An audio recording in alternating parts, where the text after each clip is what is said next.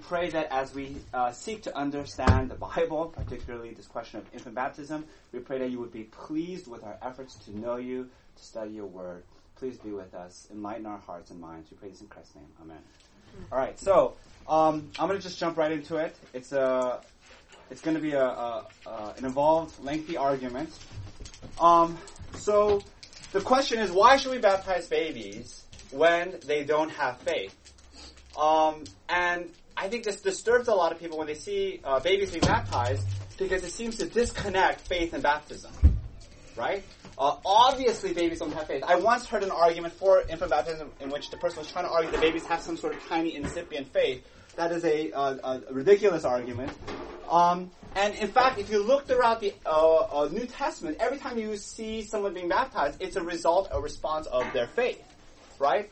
And so the question naturally arises, and the answer is we don't baptize babies because they don't have faith. We baptize babies why? We baptize babies because their parents have faith. Okay? So the answer, this is the answer. Well, let me put the word because. Okay? The answer is because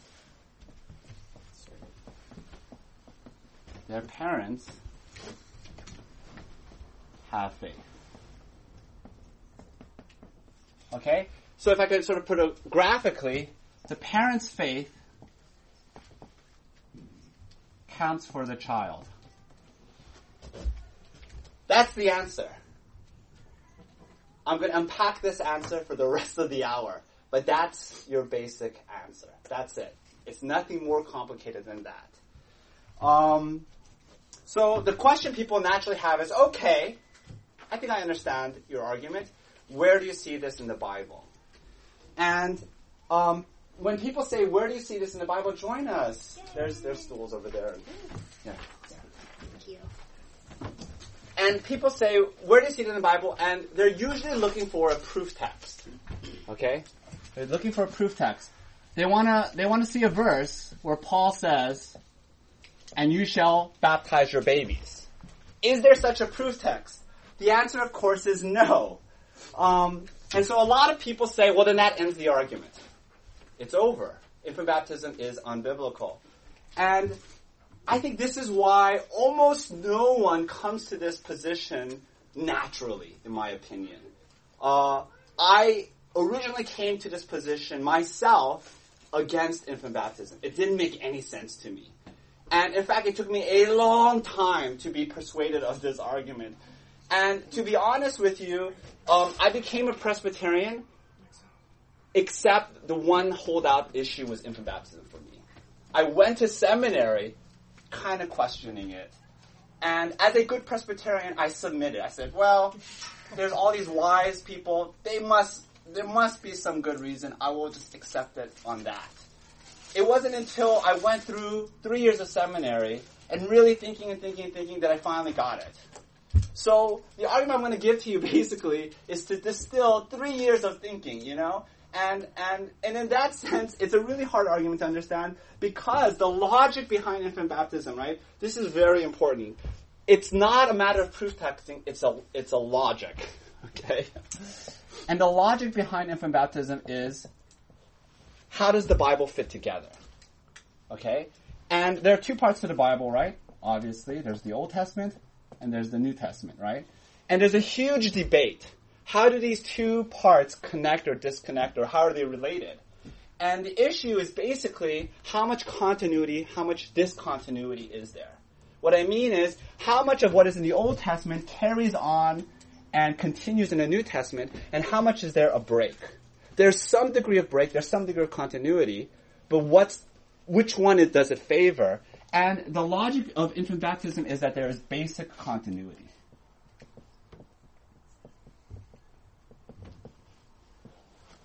Once you understand this paradigm, this logic, that's how you come to accept infant baptism. So that's so, I'm going to basically pr- try to persuade you of this logic, okay? if you don't understand this logic, nothing else makes sense. Everything else just seems like you're doing some sort of like tricky, subtle sleight of hand. Because again, there is no proof text. Okay? It's one of those paradigm arguments. Like sometimes people say to me, where do you see infant baptism in the Bible? And my answer is, well, you gotta read the whole Bible. And then you'll get it. Right? So that, that's really the answer. I'm sorry. Alright, so, um, okay, so let's move on. So, uh, where do we see, oh, so, oh, so, because the parents have faith, right? We see this principle in the Old Testament. Okay? So we see this in the Old Testament, right? Of parents having faith. So the key text, if there's any text, like if someone says, give me one verse, this is the verse, right? Romans 4.11. Uh, let me have Wade read it for us. Abraham received the sign of circumcision as a seal of the righteousness that he had by faith. Okay, it doesn't seem like very much, right? you don't even see the word baptism there. Alright, so here it is, right?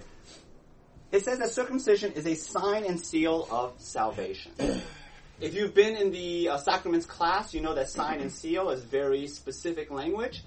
It's sacramental language, right? It's a sign, it's telling us something, and it's a seal, right? It's impressing on our hearts, impressing on our on our whole body, our whole being, that God loves us, that we're saved, right? In fact, Paul specifically puts it the righteousness that we have in Christ. And notice that he says circumcision does this. Therefore, circumcision acts as an Old Testament sacrament, right? And so here it is, right? In the Old Testament, you have circumcision, and it acts in much the same way as baptism in the New Testament. It's a sign and seal of your salvation, of your righteousness in Christ. And here's the logic.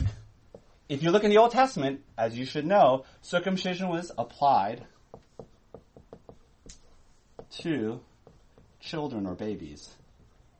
And therefore, baptism should also be applied to children and babies. Now, here's the thing. Where do you see that verse? You don't see the verse in the Bible. You don't need to because you have this. Once you have this, this is obviously logically assumed. Does that make sense? All right, so let me let me let me try to persuade you, okay? so the question we should ask is this. Let's just stick with circumcision, right? Paul tells us very clearly circumcision is a sign of your salvation. Right? Abraham received it as a sign and seal of the righteousness he had in Christ. He believed the gospel. Abraham believed in Jesus Christ as his savior. He didn't know Jesus Christ specifically, but he knew that he accepted the promise that God gave him that one day a seed would come, right, who who would die for him. And then God says, okay, because you believe, because you are now my child, here's this sign. Here's a salvation sign. Now, here's the question. Why is this salvation sign applied to children? Abraham had two sons. Ishmael and um, Isaac. Circumcision was applied to them. And the question is why? Did Ishmael and Isaac believe the gospel? In fact, we know for, for a definite fact, Ishmael later leaves. He, he, he breaks off. He, so he's definitely not a believer, and yet it's applied because Abraham is the parent, and his faith counts for his children, okay?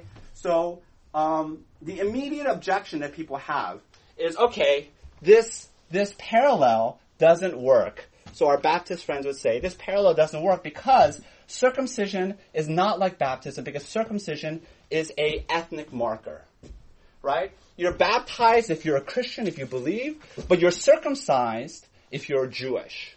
As a sign that you're a Jew. It's like an ethnic sign. I, I mean, I don't know, like, what would be the equivalent ethnic sign for maybe, you know, for Koreans, it would be eating kimchi or something, right? You know, you're the kimchi eating, that, that means you're Korean, right?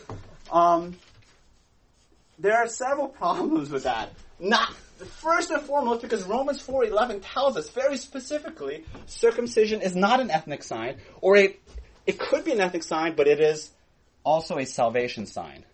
Right? And I'm going to prove to, I'm going to try to show you that it's actually not an ethnic sign at all. So Romans 4.11 tells us it's a sign of salvation. But secondly, think about the symbolism of circumcision. So, let's talk about circumcision. Right? Everyone's favorite topic.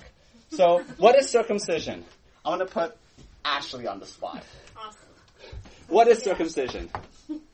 You hmm remove the foreskin. That's good. You you cut. Cut. Cut. Cut's important. You cut off the foreskin, right? So let me just draw it out. No, it out. let me write it out for you. I'm not that risque. Okay, so so there's there's foreskin and there's cutting, right? Or what we would call circumcision.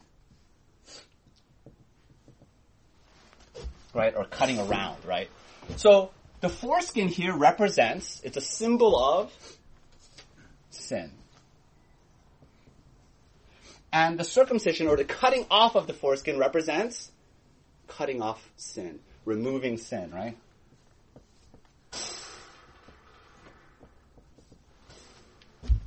By the way, this should this should look very familiar to you because if we if you were just at last week's uh, baptism class, remember baptism had the exact same imagery.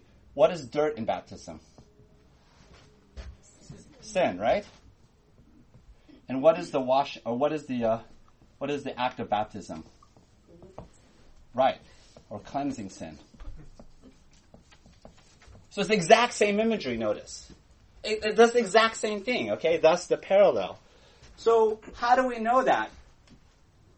I could give you two dozen texts, but for the sake of time, let me just give you one. Deuteronomy 10:16. Uh, let me just read it for you. Circumcise, therefore, the foreskin of your heart. Now you should immediately pause and say, "Holy smokes! I did not know my heart had foreskin."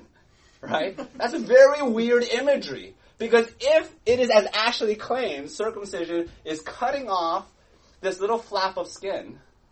How do you circumcise your heart? Right? It says, circumcise therefore the foreskin of your heart and be no longer stubborn. And the answer, of course, is circumcision isn't about the physical thing. It's just an outward sign. It's an outward image of what's going on inside your heart, which is that God is removing the sin from you. And you know that because he gives you he gives you the parallel. He says, "Be no longer stubborn.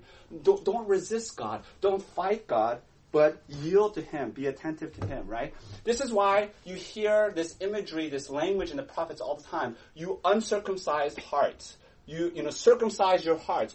They continually talk about the heart being circumcised. So the, our Baptist friends will say circumcision is an ethnic marker. It doesn't make any sense. It doesn't fit the Old Testament language. Okay, so let's go on. Second, uh, uh, Colossians chapter two, very important passage. Can I have uh, Ashley? Can I have Ashley read it for us? In him also you are circumcised with a circumcision made without hands, by putting off the body of the flesh by the circumcision of Christ, having been buried with him in baptism, in which you were also raised with him through faith in the powerful working of God, who raised him from the dead. It's a very dense verse. So let me break it down for you phrase by phrase. Every phrase is important, okay?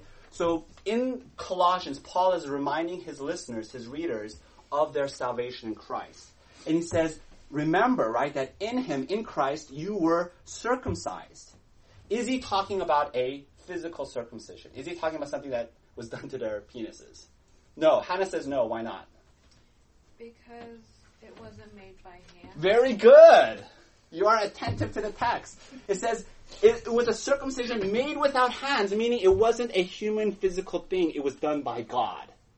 Right? Which makes sense because he's talking to both Jews and Gentiles in this Colossian church. So this, so Gentile believers who were not circumcised received this circumcision in their salvation. The circumcision made without hands, and he defines it further by putting off the body of the flesh.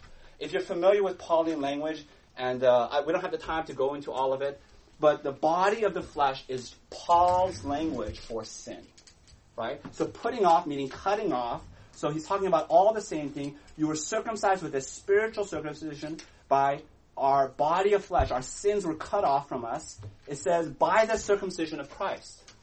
Now that's really weird. Why mention that Jesus was circumcised? Why? What, what does his circumcision have to do with it? Of course, we're not talking about his circumcision that he received as an eight day old baby. We're talking about what happened on the cross. Because what happened on the cross?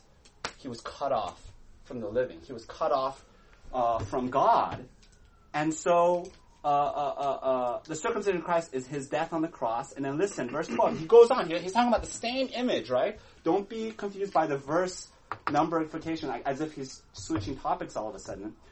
Having been buried with him in baptism. So first of all, notice that circumcision and baptism are parallel images, parallel actions, right? Because he's talking about all the same thing, right?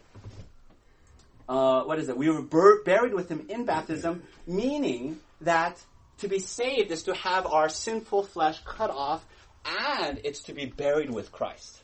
All this imagery is talking about one and the same thing, and therefore, circumcision and baptism point to the same thing. They're both signs and seals of the gospel.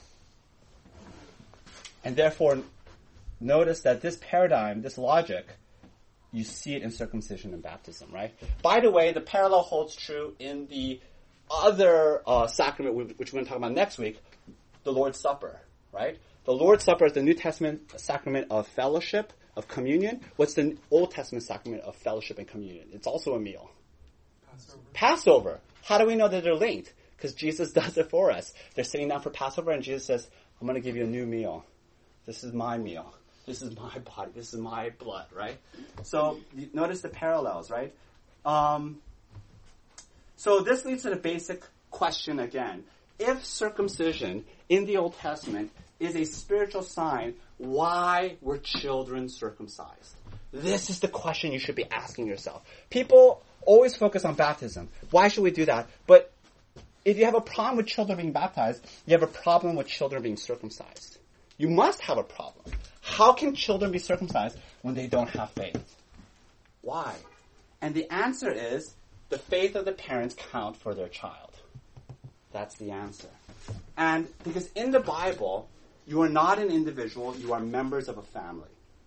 And this is very difficult to, for us to understand because we live in an individualistic culture. You know what's a really good example of individualistic culture? I was just thinking about it. Long time ago, how did people used to dance? they used to dance either like a ballroom dance, there was some sort of scripted move with a partner, or you do square dancing or line dancing. You do it with people. How do people dance now? no rules. You don't even need somebody. you can just do it by yourself. That's individualism. So this culture of individualism is profoundly influencing us. Everyone's an individual. Everyone's doing it on their own. You know, what my parents did doesn't matter to me. And what I do doesn't matter to my parents, but that's simply not true in the Bible. The Bible culture is a communal culture, and so your fate as a child lies with your parents. What your parent does impacts you, influences you, decides for you. And so where do you see that? You see that all over the Bible. Like I said, you, you cannot understand this, this, this principle if you, if, if, I mean, if you don't believe this principle, you can't understand the whole of the Bible. So let me just pull out two examples. Genesis 7 1. Where are we? Can I have, uh, can I Theo read that for us? Uh, the Lord said to Noah, Go into the ark, you and all your household, for I have seen that your righteousness, I have seen that you are righteous before me in this generation. Yeah, go into the ark, you and your household, for I have seen that you are righteous. So Noah is righteous, but then God saves Noah and his family. And you might say, hold on, wait a minute, I dance by myself with no rules. So this passage makes no sense to me. Noah is righteous. You save Noah. Put Noah on that boat. Why are you saving his family? Do we know that Noah's sons are righteous? In fact, we know he, they are not. One of the sons, Ham, is not righteous. And yet the whole family, the children, the children's wives, they're all put on the boat. Right? Because why? Because Noah is the representative head. That's how the Bible logic works, paradigm works. Let me do another one. Deuteronomy chapter 5. Um, can I have Christine read that for us? You shall not bow down to. Oh, th- I'm sorry, this is the second commandment, by the way, just to give you context. You shall not bow down to them or serve them, for I, the Lord your God, am a jealous God, visiting the iniquity of the fathers on the children to the third and fourth generation of those who hate me, but showing steadfast love to thousands of those who love me and keep my commandments. Right, now, modern people really feel squeamish and uncomfortable with this passage. Discomforted. Why? Because it says, Why should the sins of the father affect his children and then his children's children? And again, in an individualistic culture, this passage seems very unfair. Right? That just because my dad committed some sin and iniquity, why should it impact me, impose on me? And why should it even go down to the next generation and then the next generation? And then the answer, the answer is in the Bible, you are not isolated from your family. What happens you, to you happens to your children. And I actually think this is a, a much more realistic model. If your dad, let's say you're a little kid, and your dad commits a crime, he goes to jail.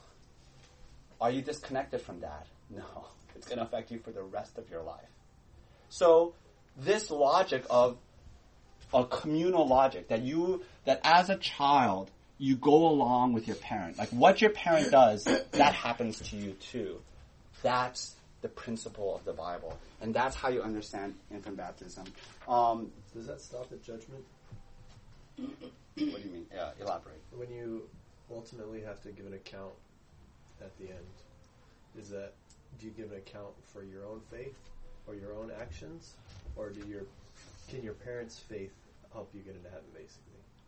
Um, we were gonna, we're gonna. I was just just about to address that, but I think um, to some degree, that question like wouldn't make sense too much to someone in the ancient world.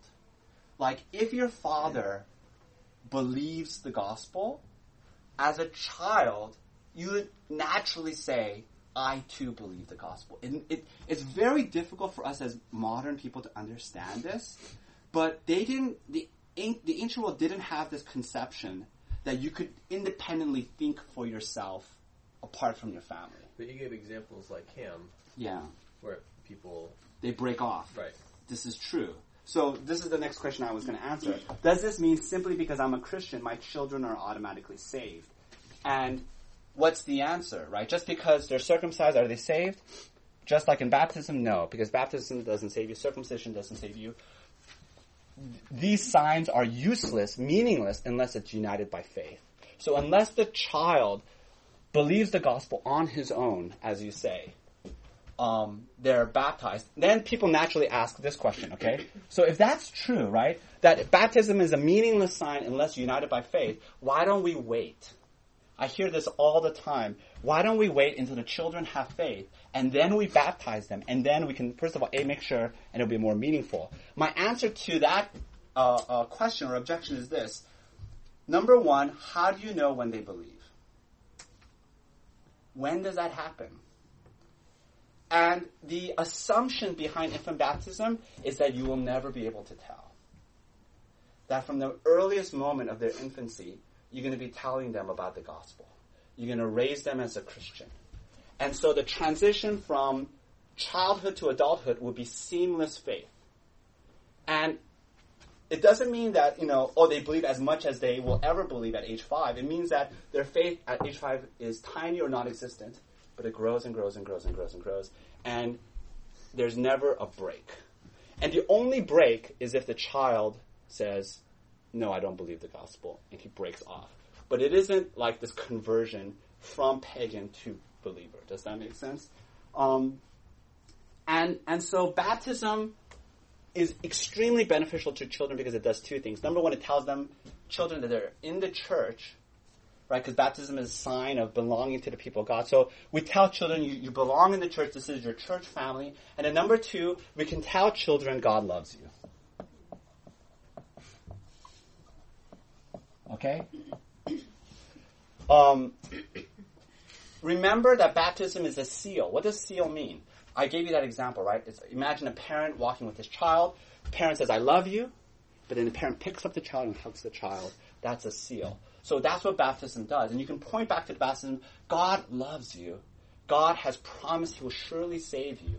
And so from the earliest memories, you can tell the child, you are God's child. Christ died for you. His blood covers over you. You don't tell the child. I once heard, um, um, it was Mark Driscoll, uh, but Mark Driscoll, I mean, Mark Driscoll is going through a lot of drama, so it's kind of a bad example. But, but, um, but I respect Mark Driscoll, you know, for, for, for other things. But um, Mark Driscoll once said, you know, he told his children, you know, you're a, you're a little pagan sinner. And then you need to believe the gospel because you're going to hell. And then child says, oh my gosh, I, I need to believe the gospel. And, and then Mark just says, like high fiving his other children. Yes, we got a convert. I think that's really weird and un- un- un- unnatural. Right? The better way to say is is not to tell like I'm not going to tell little Judah, you're a pagan. You're outside the church. You're you're an uncircumcised Philistine. I'm going to tell Judah from his earliest memories, you're a child of God, you belong in the church. Jesus is your savior. So that's why we apply it from the beginning, because we're telling the child there's never going to be a break. There's never going to be a crossover point. So I don't know if that answers your question. So eventually, if Judah stands before God, God's not going to say, oh, your daddy believes the gospel, you're in. God's going to say, you believe the gospel, but you believe the gospel all along because your daddy was a Christian.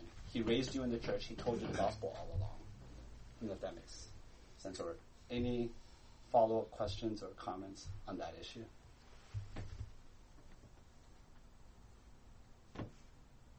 All right.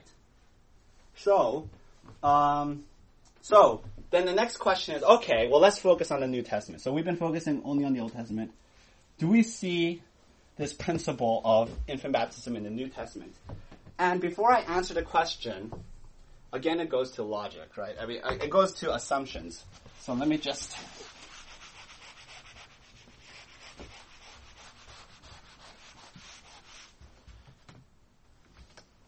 if if you believe in basic continuity, right?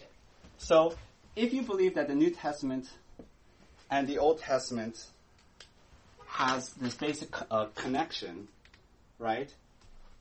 Then, okay, so if continuity, why did I get this pen? There's another one. Oh, here it is. So if continuity, then the burden of proof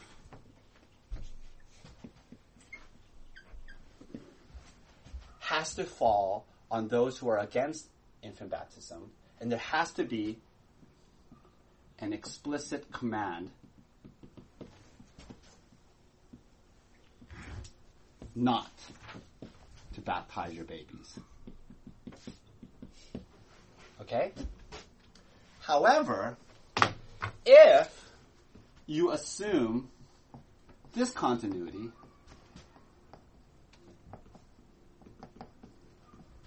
Okay, then, similarly, the burden of proof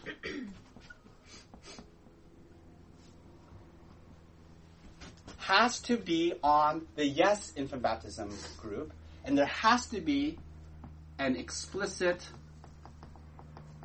command to baptize your babies. Does that make sense? So it all depends then. Well, let, well, let me put it this way: Is there an explicit command to baptize your babies in the New Testament? No.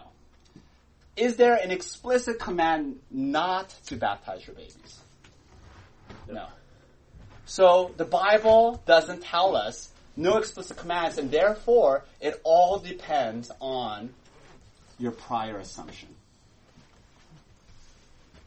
a lot of people say, I don't see any explicit command to baptize the babies, therefore, no infant baptism. And I always want to tell them, well, then you're just assuming discontinuity. Please prove to me discontinuity the, between the Old and New Testament. You can't. Because there is, it is continuous. If you look throughout the whole Bible, right? So, that's the, that's, so this is the argument. There is no explicit command either way, and therefore we have to depend on the assumptions, the paradigm. Okay? It's a very subtle argument. It took me forever to get it. Okay? Um, so, is there an ex- explicit command? There is none, but as close to as you'll ever get, it's Acts chapter 2. Okay? So, I used to, I used to sit in Presbyterian churches, and the minister would read this verse as the prelude to the infant baptism, and I'll be like, what the heck? How does that work? But it works, okay, if you understand the paradigm. So, Ezra, can you, uh, let me actually read it because it's, it's, it's, very important. Um, and Peter said to them, this is Pentecost, right? Repent and be baptized. So he's talking about baptism, right? He's talking to people who are, who are believing in Jesus, and he says, receive the sign and seal of belief in Jesus, salvation in Jesus, which, which is baptism, right? Every one of you in the name of Jesus Christ, for the forgiveness of your sins, and you will receive the, the gift of the Holy Spirit. Listen, verse 39. For the promise is for you and your children, and for all those who are far off, everyone whom the Lord our God calls to himself. And so notice that Peter connects baptism and children right there. He connects it. And of course, our Baptist friends, their response is, well, that's a bit of a stretch.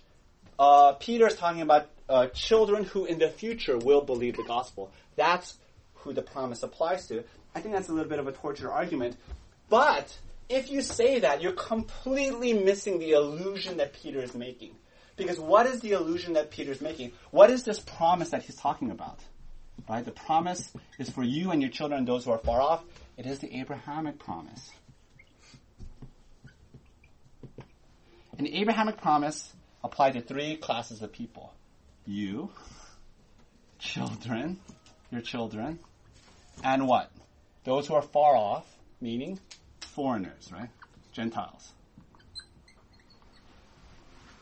Okay, where do we see that? We see that in the Old Testament, right? So Genesis 17, it's not printed for you, but let me just read it for you.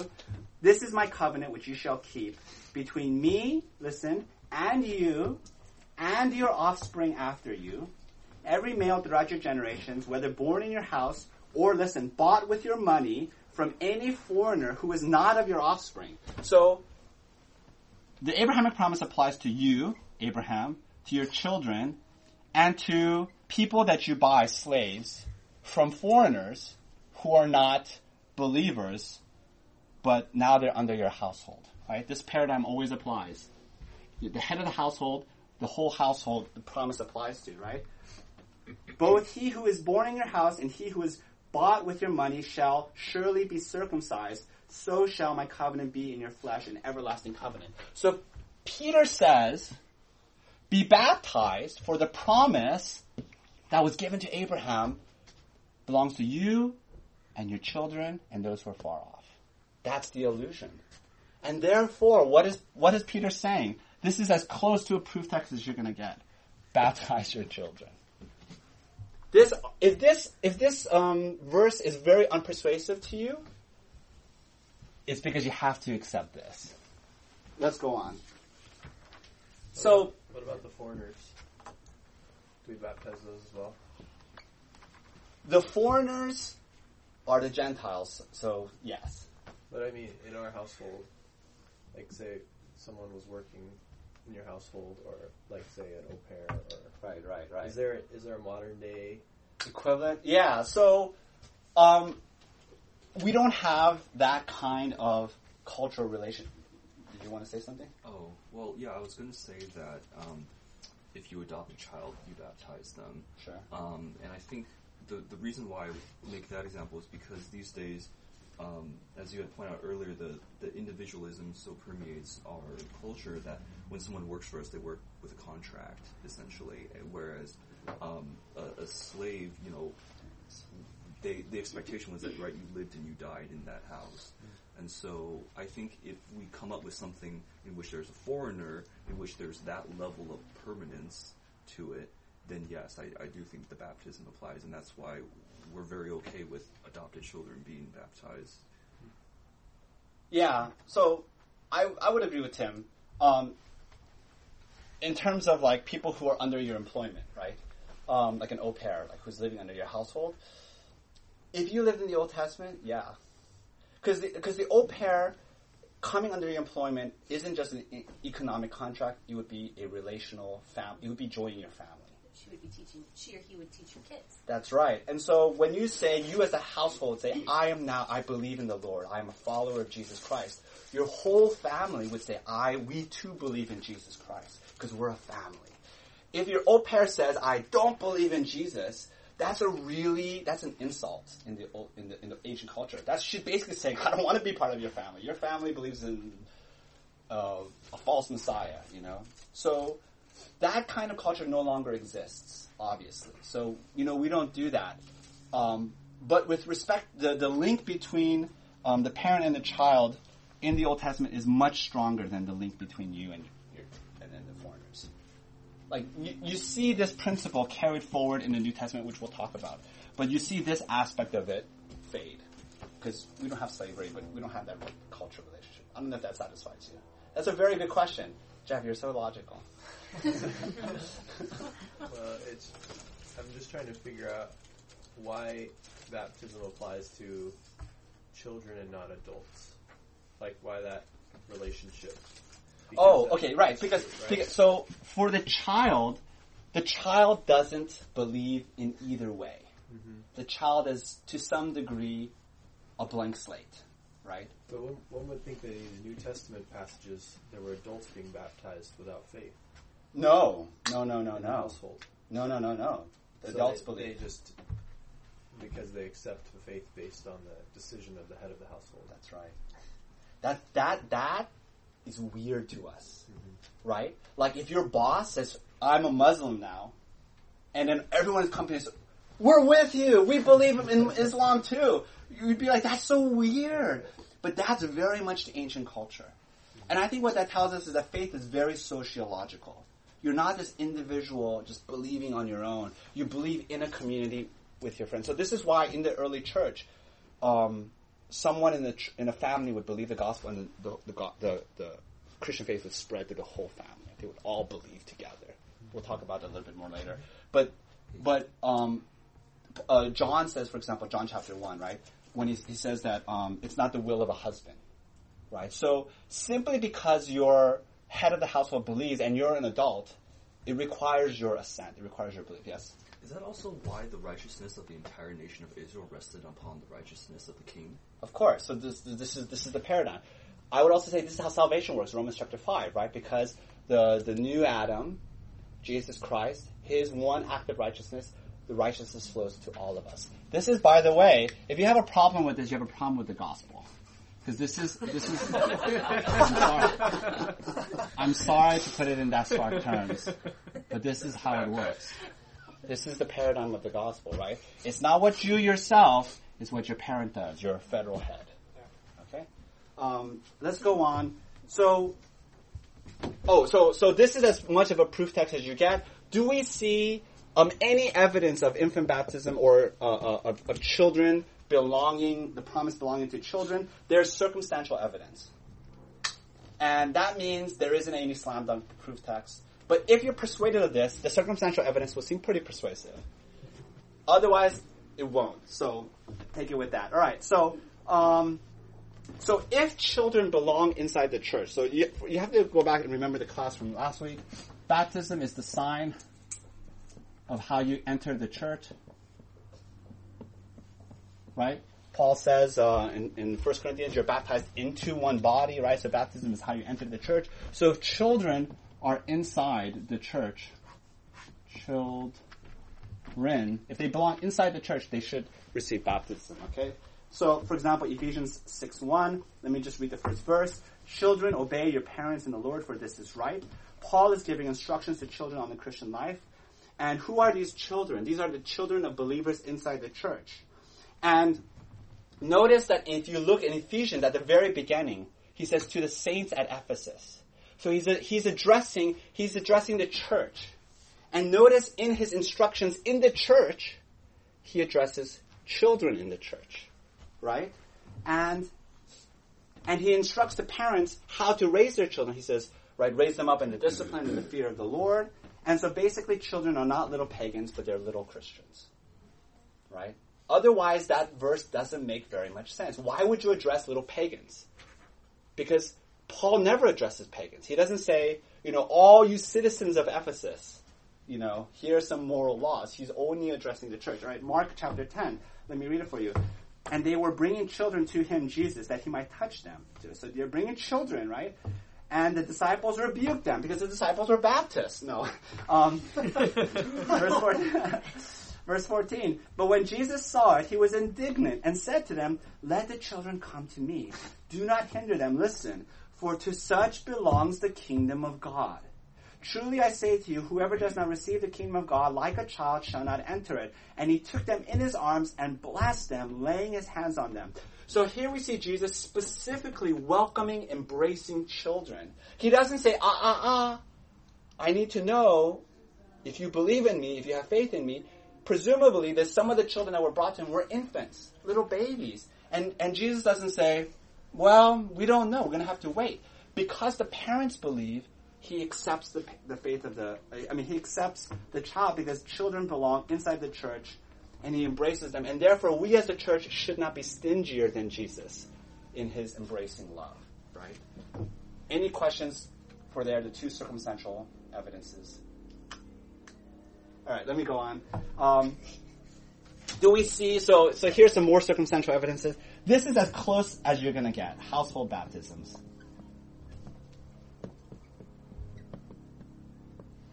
All right, so there are five ha- household ba- baptisms. Uh, here's one, Acts 16. This is the story of Lydia. This is in the uh, city of Philippi. One who heard us was a woman named Lydia from the city of Thyatira, a seller of purple goods who was a worshiper of God.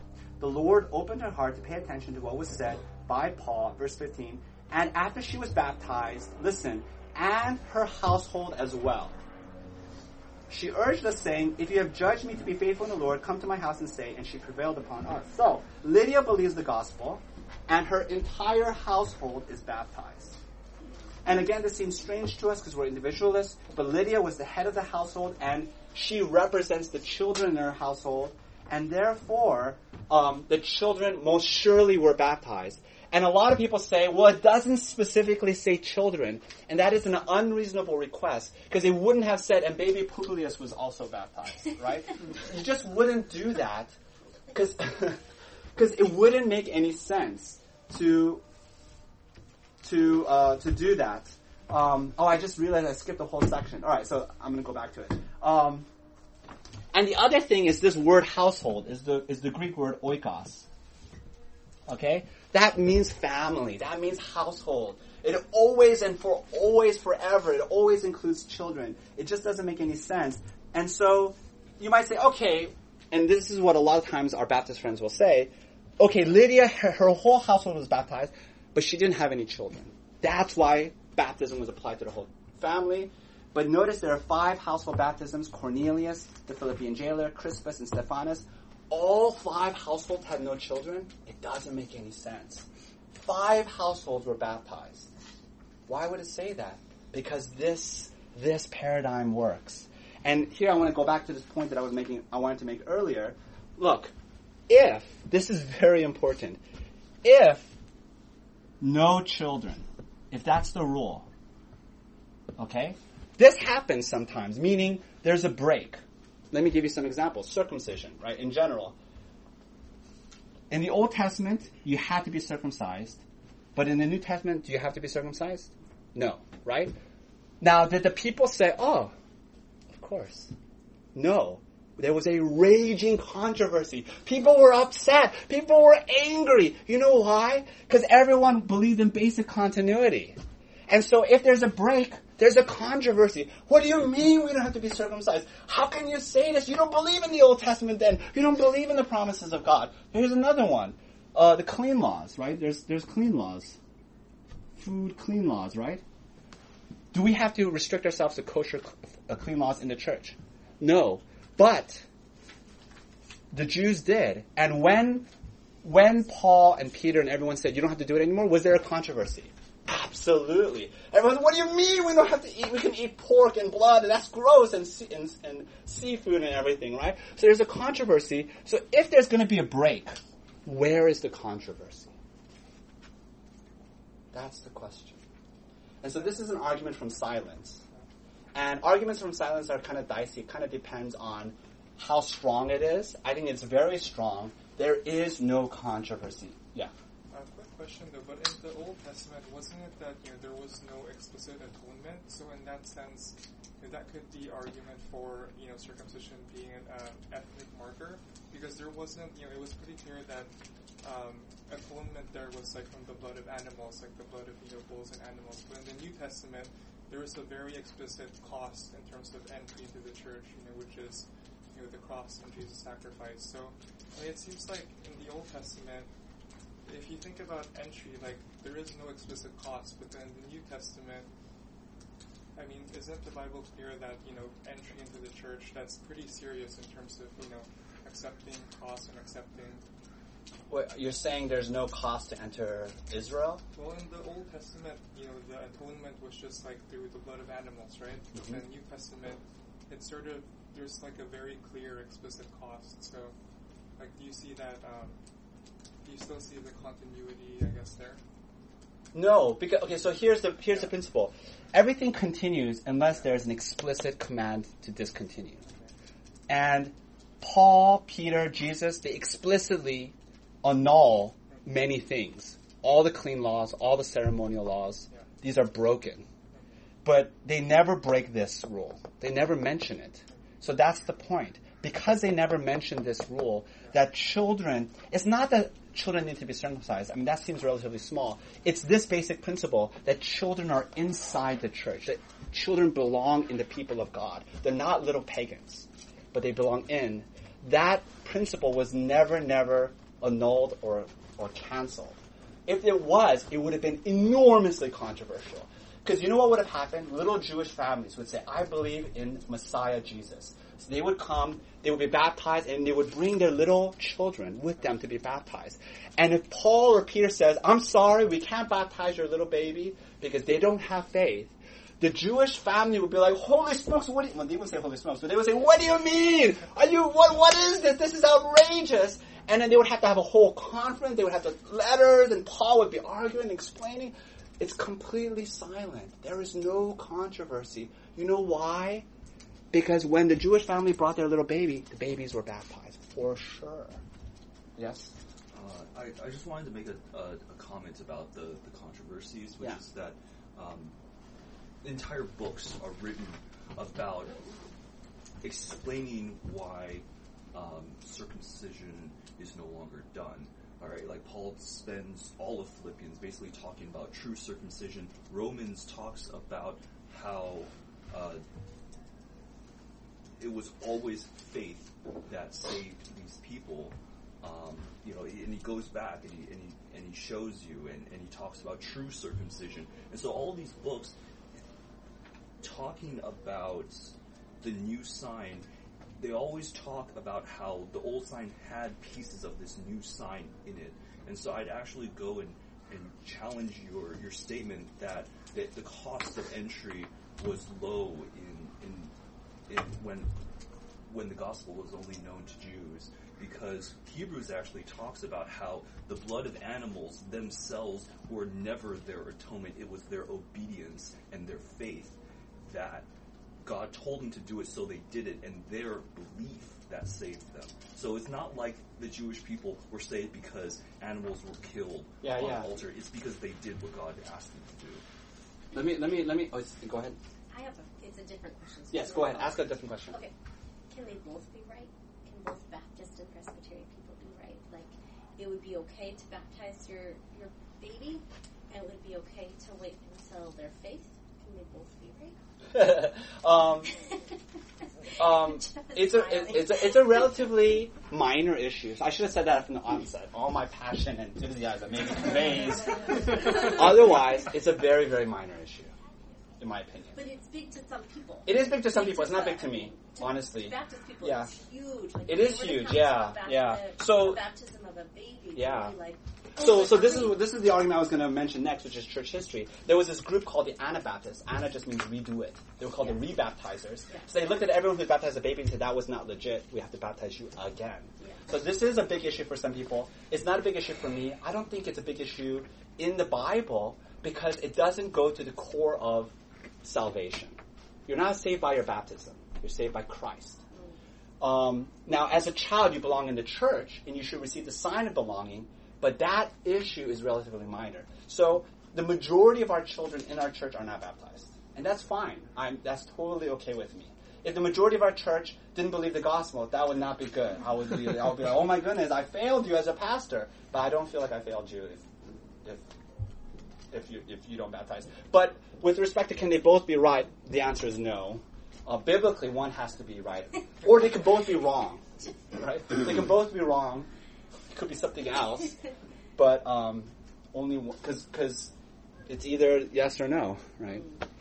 L- let me let me wrap up with this. The argument from church history. This is not persuasive for a lot of people, but this is very persuasive to me. Um, maybe because I'm a Presbyterian, right? Presbyterians always respect our tradition, our forebears. But infant baptism was universally practiced in the early church.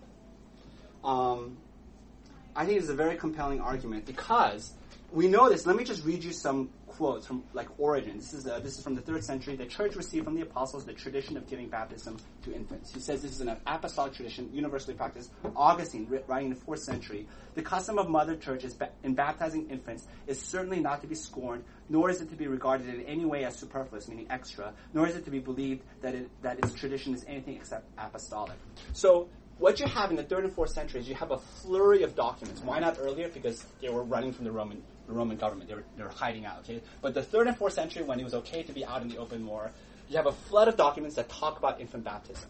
So if the Baptists are correct, that which is the early apostolic church said no children baptism, and then somewhere in the third century, it switched. And when it switched, it switched universally because it was universally practiced in the early church. How did that switch happen? How do you explain the switch? And if there was a switch, where is the controversy? Where is the fight? The early church loved to fight. We have documents and documents of them fighting. Why didn't they fight over this issue? Nobody didn't baptize their children except until the 16th century with the Anabaptists during the Reformation.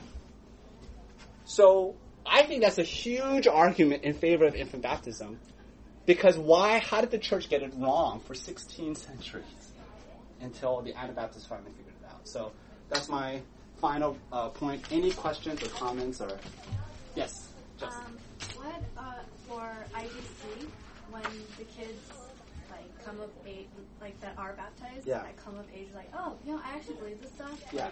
What's their like? Because right now they don't take communion. They don't. Yeah, so in order to take communion, they would go through confirmation. So they would stand in front of everyone and they would answer the same questions that we would ask all people who join the church, which is, do you believe the gospel for yourself on your own? But we wouldn't apply the sign of baptism because they were always in the church. And, and what we're saying to those children is, oh, you're not converting at age 12 or age 14. You were always God's child. And you grow up and grow up into your faith until finally you're ready to stand on your own. Does that answer your question? So there's something called confirmation. Okay, so that's something that will happen eventually. Exactly. We haven't crossed that. When our kids get older. Uh, quick question, quick answer. I think Tim touched on this a little bit, but if, if we hold the assumption of the, the framework of basic continuity, continuity Yeah. then pre-Christ and post-Christ, the modes of salvation were different? No. No? Same. They're the same? Yes. One gospel, one Christ. So one pre so pre Christ there wasn't like, oh, you just got to do the thing, the ceremonial parts of the law, then you'll. No, no, no. Always you believe. You always have to believe the gospel. The gospel uh, was the promise of the Savior in the Old Testament, and in the New Testament, the, the gospel is Jesus is the Savior, but it's the same gospel. It's it's Hebrews. It, I read it very slowly with a group of people, and there was one part of Hebrews that I had to read five times. I couldn't believe what it said. Um, Wait, but let me just out any any last questions. All right, let me close for us. Thank you for your patience, uh, Heavenly Father. Um, this is most certainly not a core issue of Christianity and the gospel, and so uh, it's an important issue. It's a biblical issue, um, and so we attend to it and look to it, um, wanting to understand the Bible. Uh, but Lord, in the end, uh, we know that uh, our salvation is in Christ. um, and so, can we extend charity and kindness and a spirit of, uh, of openness to our fellow Christian friends, whether you're Baptist or Presbyterian? We pray this for, for this kind of heart. We pray this in Christ's name. Amen. Thank you, class.